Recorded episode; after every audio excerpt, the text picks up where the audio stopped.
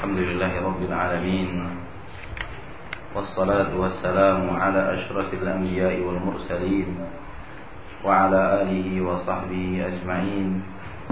أشهد أن لا إله إلا الله وحده لا شريك له وأشهد أن محمدا عبده ورسوله صلى الله عليه وعلى آله وأصحابه ومن تبعهم بإحسان إلى يوم الدين.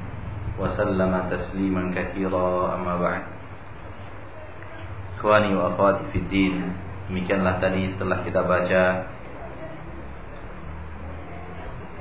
Dan selesai kita menamatkan jawaban secara mujmal dari apa yang sering dijadikan oleh orang-orang yang berdalih dengan apa yang mereka lakukan daripada hal yang batil dengan kitabullah azza wa jalla dengan hadis-hadis Nabi Muhammad sallallahu alaihi wasallam.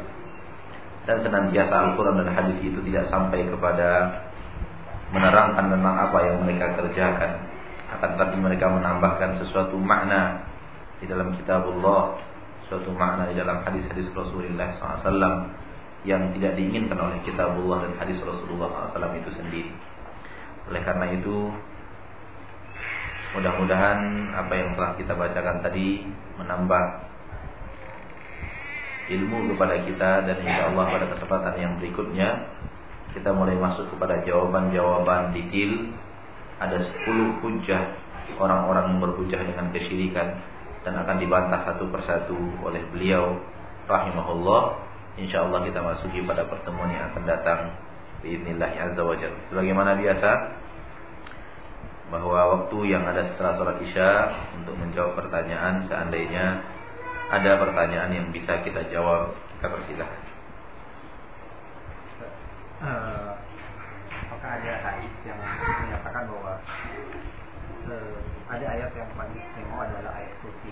Hmm. Ada hadisnya maksudnya atau? Ya, apakah ada hadis yang menerangkan bahwa ayat yang paling istimewa itu ayat kursi? Hadis ada dalam Bukhari dan Muslim dari seorang sahabat bernama Ubay bin Ka'ab radhiyallahu taala anhu. Rasulullah SAW bertanya kepada Ubay bin Ka'ab dan Ubay bin Ka'ab adalah sahabat yang paling sahabat yang di antara para sahabat yang paling ahli dalam dalam dalam dalam bacaan Al-Qur'an. Sehingga Allah menyuruh Nabi Muhammad membacakan Al-Qur'an kepada beliau, Ubay bin Ka'ab dan Ubay bin Ka'ab ini yang dipilih oleh Umar bin Khattab untuk memimpin salat berjamaah. Ubay bin Ka'ab radhiyallahu taala Beliau orang orang sangat ahli dalam Al-Qur'an. Dalam hadis Imam Bukhari dan Muslim suatu saat Rasulullah berkata dan bertanya kepada Ubay bin Ka'ab, "Ya Abul Mundir, wahai Abul Mundir, ayu ayu ayatin min kitabillahi ma'aka a'zam?" Apa ayat di dalam kitabullah yang bersama kamu yang kamu hafal maksudnya a'zam yang paling besar? Abu Mundir menjawab Ubay bin Ka'ab Allah wa rasuluhu a'lam. Rasulullah bertanya lagi Abul Mundir ayu ayatin min kitabillahi ma'aka a'zam? Apa ayat dari antara kitabullah yang bersamamu yang paling agung Kembali Abu Mundir menjawab Allah wa Rasuluhu a'lam. Sampai tiga kali kemudian Ubay bin Ka'ab menjawab membaca ayat kursi. Allahu la ilaha illa huwal hayyul qayyum sampai habis. Rasulullah SAW menepuk dada Ubay bin Ka'ab seraya berkata, "Ditahnak Abul Mundir, semoga engkau senantiasa berbahagia dengan ilmu wahai Abul Mundir." Oleh karena itu, kebenaran bahwa ayat yang paling agung di dalam kitabullah azza wa jalla ayat kursi adalah berasal dari hadis yang sahih. Hadis dari Bukhari dan Muslim. Nah. Baik, pertanyaan melalui kertas. Sudah sampai beberapa buah. Pertama, apakah alif lam mim dan alif lam ra termasuk ayat-ayat mutasyabihat? Yang maknanya hanya Allah dan orang-orang yang dalam ilmunya yang tahu khusus tentang alif alif lam ra alif lam mim ha mim ain sin qaf ta nun dan yang lainnya ini Allah yang tahu ilmunya. Khusus tentang ayat ini, Allah yang tahu ilmu. Tidak ada seorang pun yang tahu ilmunya tentang ayat-ayat ini. Potongan-potongan huruf yang ada di dalam Al-Quran Orang Arab tidak pernah tahu itu. Dan tidak ada dalam Percakapan mereka Tidak ada dalam syair-syair mereka. Sehingga Tentang makna alif lam mim Alif lam ra dan yang lainnya Rasulullah pun tidak menerangkan apa maknanya. Oleh karena itu kita ketahui bahwa ini adalah satu-satunya Yang seperti ini Yang ayat ini dengan huruf-huruf terputus seperti ini hanya Allah yang tahu karena Rasulullah pun tidak menerangkan maknanya kepada kita. Jadi bukan mutasyabihat, memang tidak ada yang tahu kecuali kecuali Allah. Apakah metode jemaah tabligh itu adalah syar'i menurut panduan Islam? Karena mereka berdalilkan bahwa sahabat-sahabat Rasulullah kuburannya berpencar-pencar dan masuknya Islam ke Indonesia membuktikan bahwa para sahabat itu dakwahnya keluar-keluar seperti yang mereka lakukan. Mohon penjelasan. Soal orang pergi berdakwah keluar dari negerinya, tidak ada bantahan sama sekali akan keberadaan itu. Rasulullah SAW pergi ke Taif, Rasulullah SAW ke Madinah dan Madinah itu bukan kota beliau Sallallahu Alaihi Wasallam. Rasulullah menyuruh Muad bin Jabal pergi ke Yaman. Rasulullah di kota Mekah memutus uh, siapa? Mus'ab bin Umair untuk berdakwah di kota Madinah sebelum Rasulullah hijrah ke Madinah. Dan Ali bin Abi Thalib ke Kufa. Ya. Abdullah bin Abbas kembali ke Mekah. Abdullah bin Mas'ud ke Kufa. Dan bertebaran para sahabat Rasulullah SAW Abu Ayyub Al-Ansari Konstantiniyah bertebaran mereka sambil berjihad, pergi keluar. Itu tidak ada keraguan kita sedikit pun di dalamnya. Soal mereka keluar dari negeri mereka berdakwah, kita tidak ragu sedikit pun akan kebenaran itu. Soal dalam masalah ini kita sepakat. Anda wahai saudaraku yang meyakini kebenarannya mantap dengan kami sepakat bahwa Rasulullah dan para sahabatnya keluar pergi berdakwah. Meninggalkan kota Madinah, balik lagi. Permasalahan kita dengan Anda adalah Siapa yang menentukan harinya harus sekian? Siapa yang harus menentukan metodenya harus seperti itu? Itu permasalahan kita dengan Anda. Itu yang harus ada dalilnya. Soal mereka keluar, tidak ada perbedaan antara kita dengan Anda. Ya, kita berbicara, bawakan kepada yang tadi. Bawakan kepada yang tadi. Kami tahu. Apa yang kita bawa Anda bawakan, kita setuju. Tapi kami tidak tahu bahwa keterangan-keterangan seperti ini menunjukkan harus adanya tiga hari, harus adanya 40 hari, harus ada satu hari, harus ada satu di masjid yang lainnya pergi keluar mengajak orang dan cara-cara yang lebih detail daripada sekedar pergi berdakwah keluar. Ada cara-cara yang lebih detail. Soal pergi keluar berdakwah, tidak ada yang, tidak ada seorang pun ahli ilmu yang tidak tahu itu terjadi. Di zaman Rasulullah terjadi. Rasulullah pun keluar dari Mekah pergi ke Taif berdakwah. Kita pun keluar berdakwah pergi ke Duri, pergi ke Jakarta, pergi ke Kalimantan. Itu juga keluar. Dan Allah Allah bisa saja Allah bertakdir bahwa bertakdirkan kita wafat di sana bukan di sini dalam dalam perjalanan dakwah kita. Dan ustaz-ustaz kita yang berada di sini hijrah ke beberapa tempat. Ada yang hijrahnya ke ke Jakarta, ada yang hijrahnya ke apa namanya? berhijrah berpindah maksud saya. Ada yang ke apa? Adik Ustaz Agus mana? Apa? Sukabumi, keluarganya dekat. apa ngipar ya? Ke Sukabumi, keluar, tidak ada masalah. Tidak ada masalah sama sekali. Para ulama, para masyayikh datang dari Yordan ke Indonesia, yang dari Madinah datang ke Indonesia, sampai ada yang ke Pekanbaru, ada yang ke Medan. Soal masalah ini kita nggak berbeda pendapat saudaraku. Yang permasalahan inti kita permasalahannya siapa yang mengatur hari itu sebanyak itu mana keterangan dalilnya.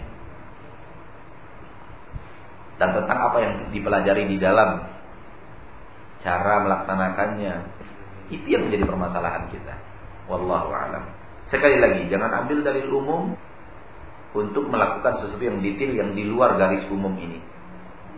Jangan lagi daripada Al-Quran dan hadis. Berhentilah ketika Al-Quran dan hadis berhenti. Maju apabila Al-Quran dan hadis maju. Mereka keluar, oke, kita keluar juga. Tidak setuju. Tapi yang permasalahan kita bukan itu, bukan keluar atau tidak keluarnya. Soal keluar dan tidak keluar kita pun mengamalkannya. Kalau sekedar untuk keluar dari daerah kita disebut dengan kurus, kita pun kurus. Ya, kita pun kurus. Kita tidak hanya bertahan di Pekanbaru. Cuman memang kita tidak tahu ilmunya yang lebih daripada itu harus tiga hari. Harus 40 hari, harus ada 40 bulan, 4 bulan sekali seumur hidup. Nanti harus ujung-ujungnya Bangladesh, Pakistan, Bangladesh, India. Ini kita tidak tahu sama sekali ada keterangan dari kitab Allah dan hadis Nabi Muhammad SAW. Soal keluar mereka dibawakan kemari tidak cocok. Kami tidak setuju. Karena kami tidak paham ayat itu atau hadis itu larinya ke situ maknanya. Butuh dalil lagi yang lebih jelas menerangkan apa yang mereka kerjakan. Wallahu a'lam. Banyak dari para pekerja menunda-nunda sholat seperti sholat asar dan sholat zuhur mereka dengan alasan bahwa mereka sibuk dengan pekerjaan mereka atau bahkan pakaian mereka bernajis atau tidak bersih. Mohon penjelasannya Ustadz. Tidak boleh bagi mereka untuk mengundur pekerjaan sholat mereka di luar waktu.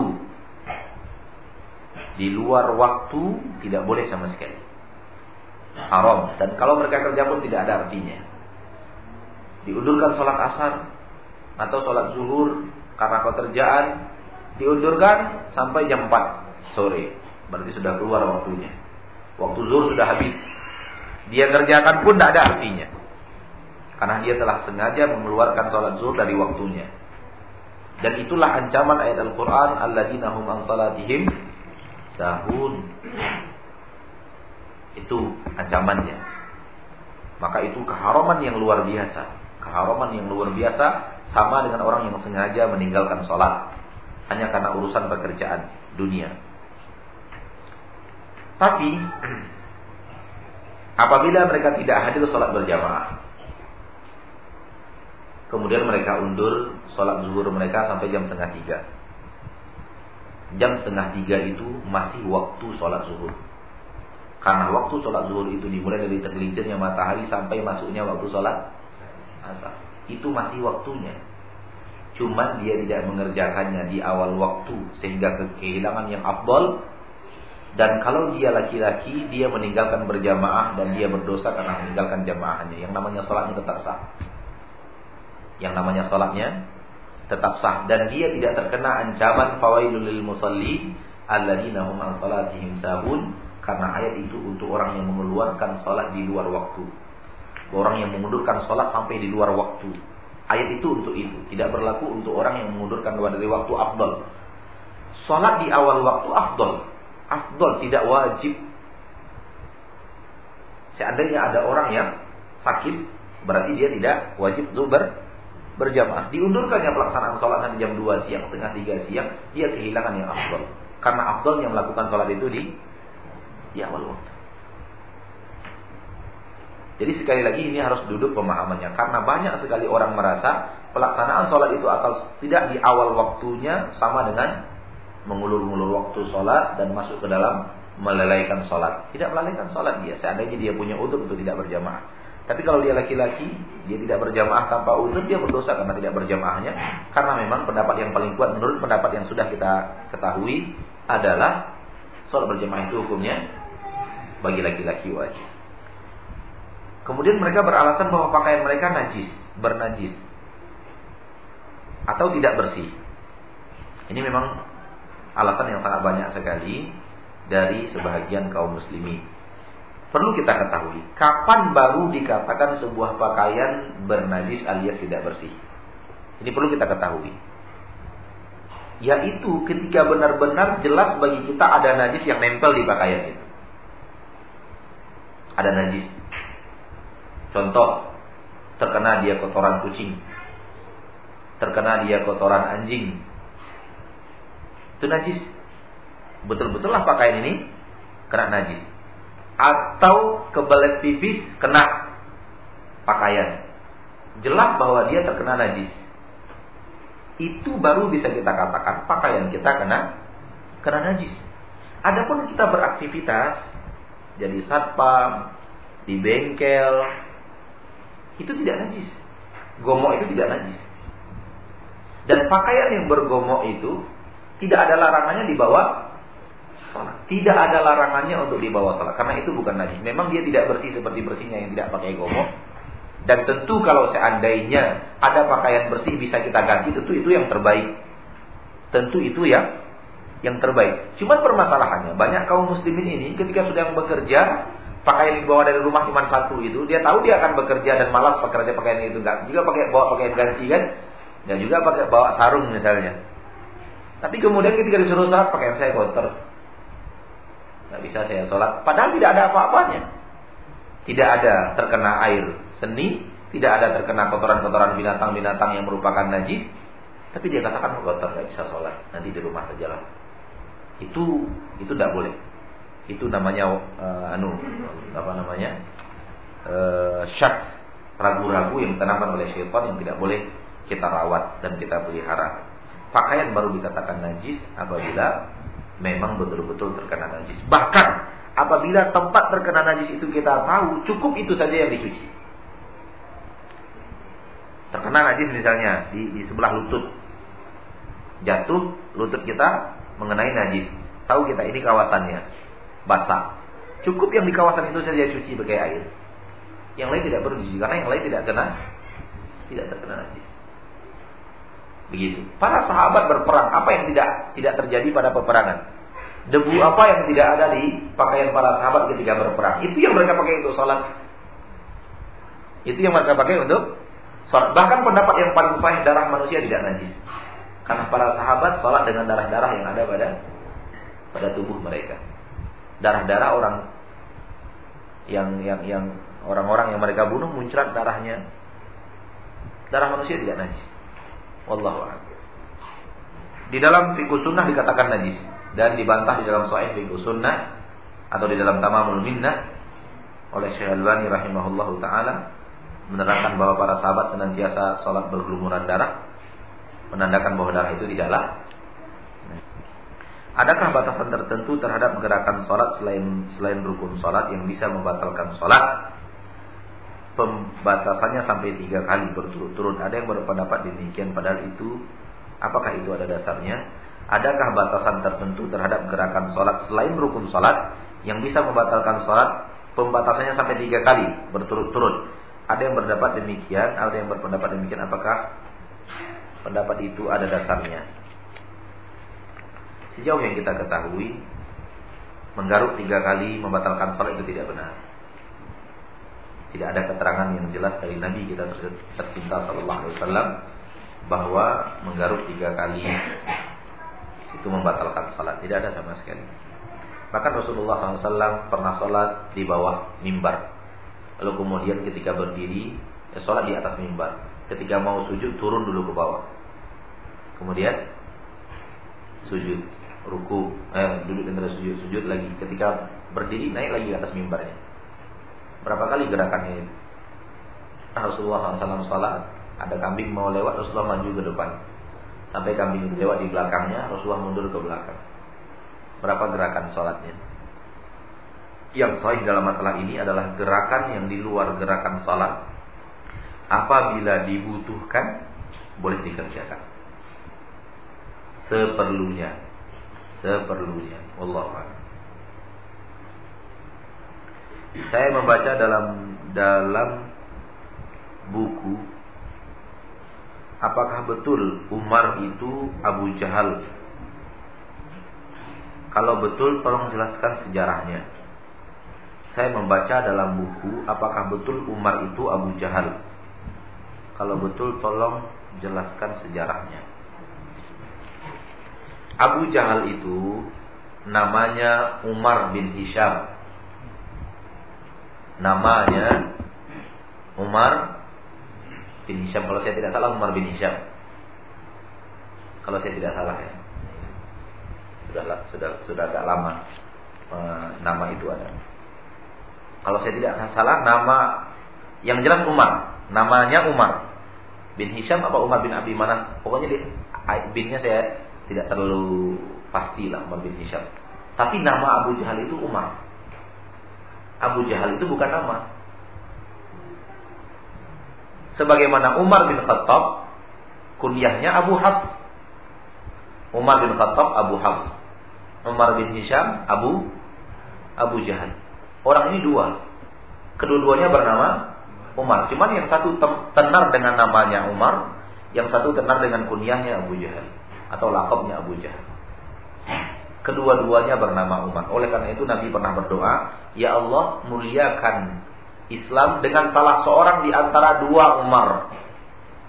Muliakan Islam dengan salah seorang dengan salah satu di antara dua Umar. Maksud Rasulullah Umar bin Khattab atau Umar bin Syam.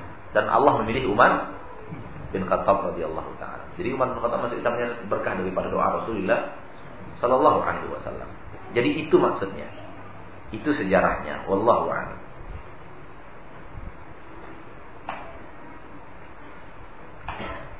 Kapan seseorang dikatakan wali? Apakah Syekh Burhanuddin seorang wali yang banyak diagungkan orang? Allah mengatakan di dalam Al-Quran Inna waliyallah alladhina amanu wa kanu yattaqun Sesungguhnya wali Allah adalah orang-orang yang beriman dan orang-orang yang bertakwa. Apabila seorang sampai kepada keimanan dan ketakwaan yang sudah Allah inginkan dan Allah yang tahu takarannya kita tidak tahu, maka orang itu adalah wali Allah. Di dalam orang-orang yang sudah ditegaskan di dalam Al-Quran dan hadis mereka adalah orang-orang yang disenangi dan dicintai oleh Allah, kita katakan semua mereka wali Allah. Abu Bakar, Umar, Uthman, Ali radhiyallahu anhu, orang-orang yang hadir di perang perang perang Badar, orang-orang yang pada di perang Uhud, orang-orang yang ada di Baitul Ridwan, para sahabat Nabi sallallahu alaihi wasallam. Bilal bin Rabah dan yang lainnya. Itu wali-wali Allah semua. Adapun yang ke belakang tidak tahu kita yang mana yang wali, yang mana yang tidak wali. Karena tidak ada keterangan yang jelas bahwa Allah cinta mereka dan mereka pasti dicintai oleh Allah. Tidak ada keterangan yang jelas.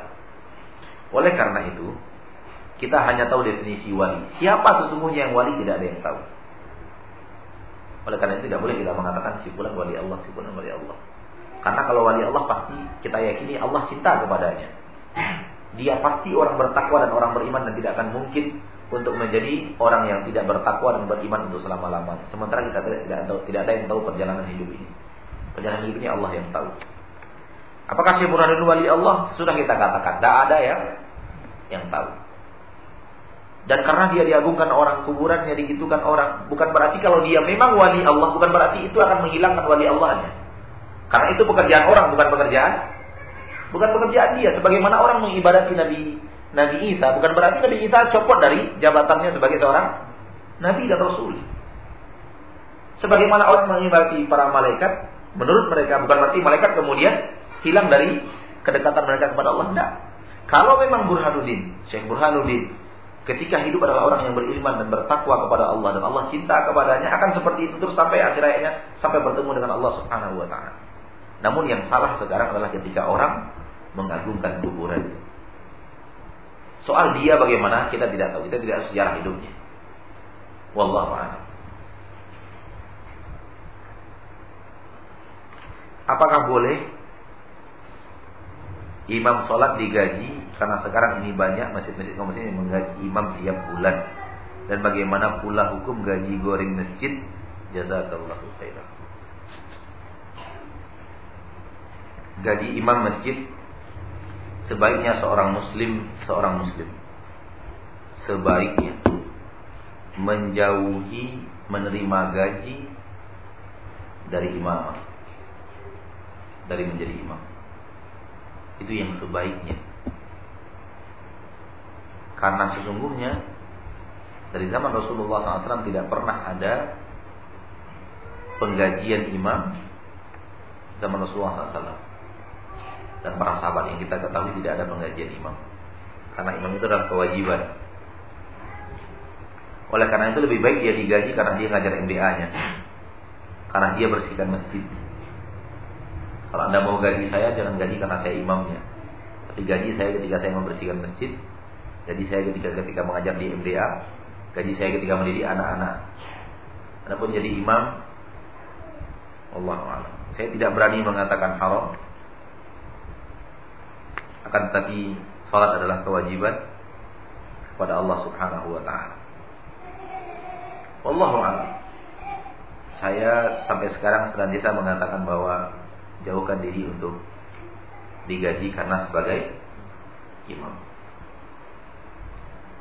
Ustadz mengenai sholat yang diundur tadi, saya sebab saya kerja sama dengan bos, sebab saya kerja sama orang sama orang atau dengan bos. Dan bos saya yang duluan dan bos saya yang duluan pergi sholat dan aku telah terus bagaimana sholat saya tadi apa yang harus aku lakukan kalau bosnya selalu pergi sholat sebenarnya enak itu Berarti bosnya orang yang sedang sholat. Tinggal berani sedikit saja itu tinggal lagi. Tinggal berani sedikit saja ngomong ke bos-bos. Saya juga mau sholat berjamaah kayak kayak anda. Itu yang harus kita lakukan. Minta ke bos agar kita sama-sama sama dia pergi sholat. Berusaha dulu. Kalau tidak jempol juga tanya lagi. Sampai kapankah batas akhir waktu sholat subuh dan asar? Sholat subuh sampai matahari terbit. Sholat asar sampai matahari tenggelam. Sholat subuh sampai matahari terbit, asar sampai matahari tenggelam. Kata Rasulullah SAW, barang siapa yang mendapatkan satu rakaat sholat subuh sebelum matahari terbit, atau satu rakaat sebelum satu rakaat dari sholat asar sebelum matahari tenggelam, dia telah mendapatkan sholat. Berarti batas akhirnya benar-benar matahari terbit atau matahari tenggelam. Bolehkah menjamak antara sholat Jumat dan sholat asar? Kita di kalangan para ahli ilmu, sebagian mengatakan boleh, sebagian mengatakan tidak. Yang mengatakan boleh, yang mengatakan tidak, mengatakan selama ini yang tahu kita jamaknya antara zuhur dan dan asar. Itu yang ada di dalam nas, syariat. Yang mengatakan boleh, yang mengatakan tidak. Yang mengatakan boleh, mengatakan bahwa pada dasarnya waktu Jumat itu adalah waktu zuhur dengan dari orang yang tidak Jumat dia akan sholat sholat zuhur maka waktunya tidak ada bedanya oleh karena itu tidak ada seharusnya tidak ada beda antara Jumat dengan dengan zuhur wallahu alam sampai terakhir kemarin saya tanyakan kepada Syekh Ali dan Syekh Salim dan beliau berpendapat bahwa Jumat boleh di digabungkan di jamak dengan sholat asar wallahu alam bolehkah mendoakan mayit di kuburan ketika berziarah kubur boleh dan Rasulullah ketika membaca doa ziarah kubur itu ketika ke kuburan. Dan Rasulullah SAW mendoakan, menyuruh eh, sahabat mendoakan mayat yang barusan baru saja dikuburkan di kuburan. Jadi sekedar berdoa kepada Allah untuk orang-orang yang ada di kubur boleh. Akan tetapi yang tidak boleh adalah meyakini doa di situ lebih baik. Meyakini saja bahwa doa di pinggiran kuburan itu lebih baik, itu tidak benar. Sudah keluar dari jalurnya. Soal boleh berdoa di situ tidak ada larangan sama sekali. Bahkan Nabi pernah menyuruh para sahabat mendoakan orang yang baru saja di diwafatkan, ya dikuburkan, dimakamkan. Berarti berdoa di kuburan boleh. Rasulullah setiap berziarah kubur membaca doa ziarah kubur, doa. Assalamualaikum ya ahla diyar. Assalamualaikum ya ahla diyar min mukminin wa mu'minat wa inna insyaallah bikum laik wa nasallallahu lana wa lakum al-afiyah. Rahimallahu mustaqdimin minkum wastakhirin. Wa inna insyaallah bikum lahiqun. Dan seterusnya itu di kuburan. Bahkan Rasulullah pernah melakukan sholat jenazah di kuburan. Rasulullah pernah melakukan sholat jenazah di kuburan. Bukankah sholat jenazah itu isinya doa? Ya.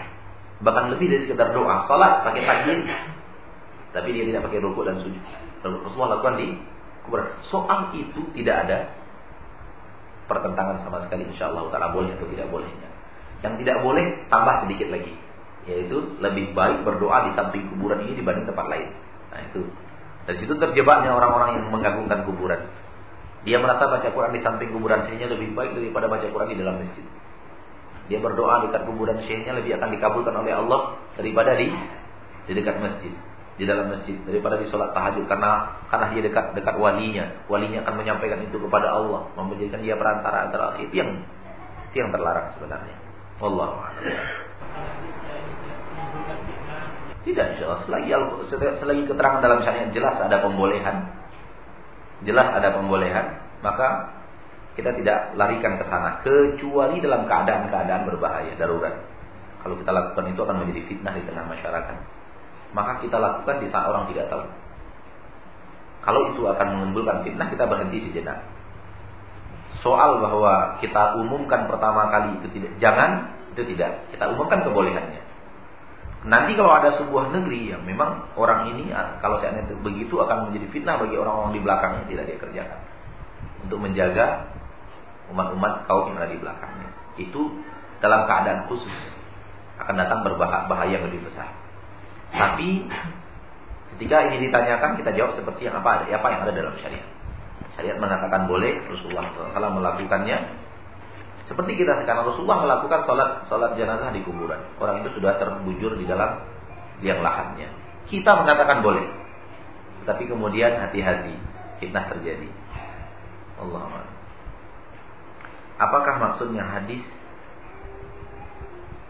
Apakah maksudnya hadis mengatakan sholat bagi wanita afdol di rumah daripada berjamaah di masjid? Apakah pahalanya lebih besar dari 27 derajat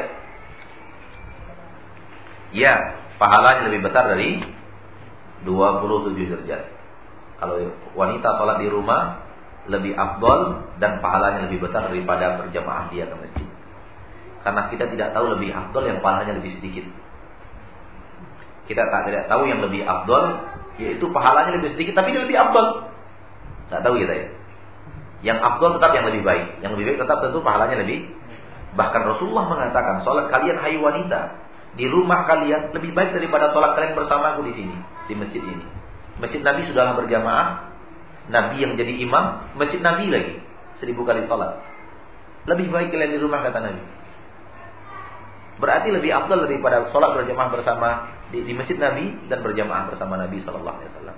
Bayangkan. Tapi itu di saat kita bisa ke masjid Nabi.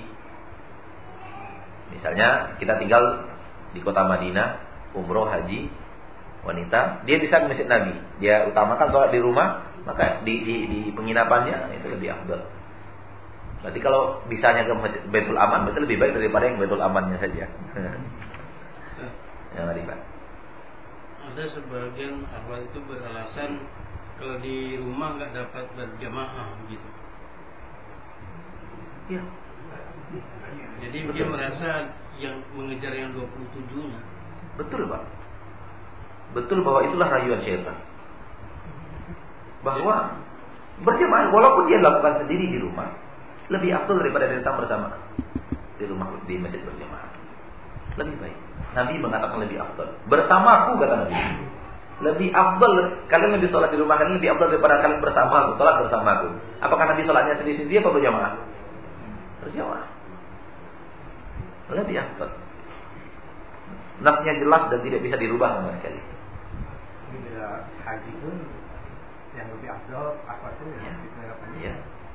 Tetapi dia jangan dilarang untuk pergi masjid. Kemarin saya melihat ada orang sholat sunat setelah sholat asar. Kemudian saya tegur bahwa dia tidak sholat sunat setelah asar. Tapi dia bilang kalau dia sholat sunat hajat. Apakah ada sholat sunat hajat Ustaz? Dan apakah boleh sholat sholatnya setelah asar atau di waktu-waktu yang lain?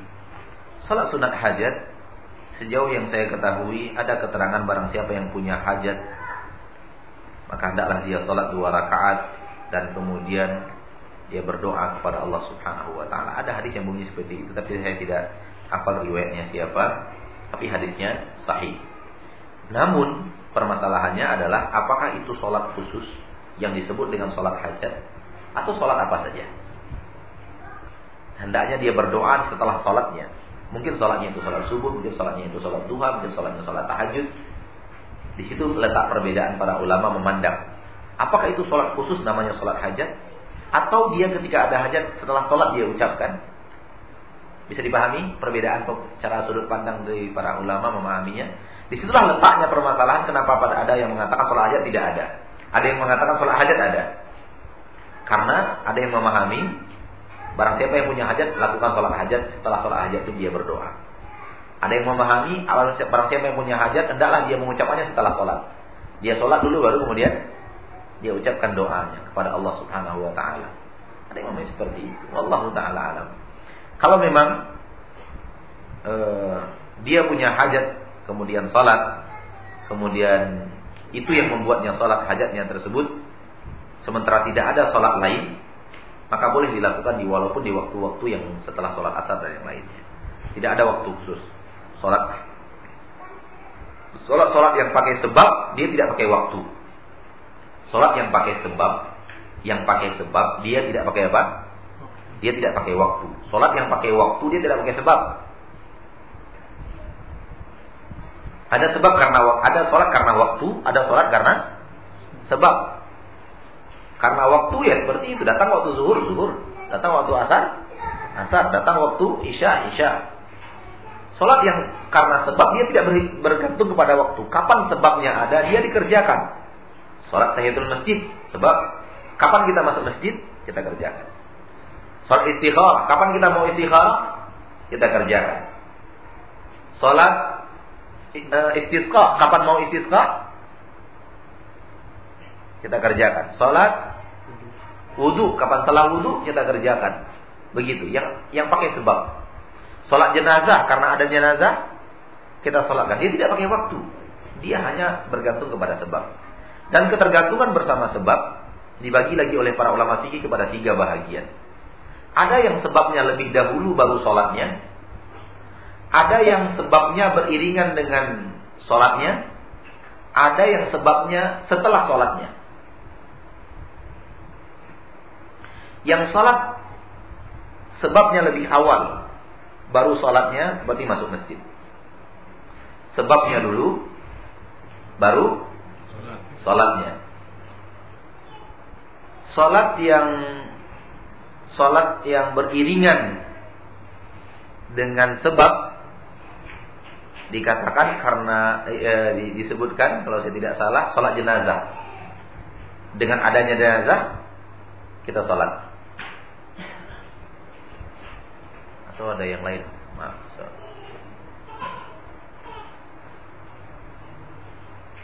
Yang langsung beriringan dengan di saat kita melakukan sholat kalau saya tidak salah percontohan dari para contoh dari para ulama dibawakan itu sholat jenazah. Dan sholat yang sebabnya itu dilakukan setelah sholat adalah istikharah. Sholat dulu baru istikharahnya dilakukan. Sholatnya dulu baru istikharahnya. Saya nggak tahu kalau jenazah tadi masuk ke mana ini. Allah Allah. Tapi eh, saya sudah lama juga. Ada tiga pembahagian. Ada yang sholatnya dulu, sebabnya dulu baru sholatnya. Ada yang sebabnya itu bersama sholatnya. Ada yang sholatnya dulu baru baru sebabnya. Tapi karena ada sebab baru ada sholat. Allah Allah. Jadi tidak tergantung kepada waktu, akan tetapi bergantung kepada sebab yang ada. Sampai di sini wasallallahu wasallam wa. Semoga Allah Subhanahu wa taala menambahkan kita ilmu dan menambahkan kita pengetahuan terhadap syariat Allah dan Rasulnya Sallallahu Alaihi Wasallam dan memberikan kepada kita kecintaan kepada syariat Allah dan Rasulnya dan tidak ingin melampaui keterangan-keterangan yang ada di dalam Al-Quran dan Sunnah Rasulullah SAW dengan akal kita, dengan pikiran kita, dengan kebiasaan kita dan hendaklah akal, pikiran, kebiasaan kita mengikuti apa yang datang dari Rasulullah Sallallahu Alaihi Wasallam. Subhanallahumma bihamdi. Asyhadu an la ilaha illa anta astaghfiruka wa atubu ilaik. Walhamdulillahirabbil alamin. Wassalamualaikum warahmatullahi wabarakatuh.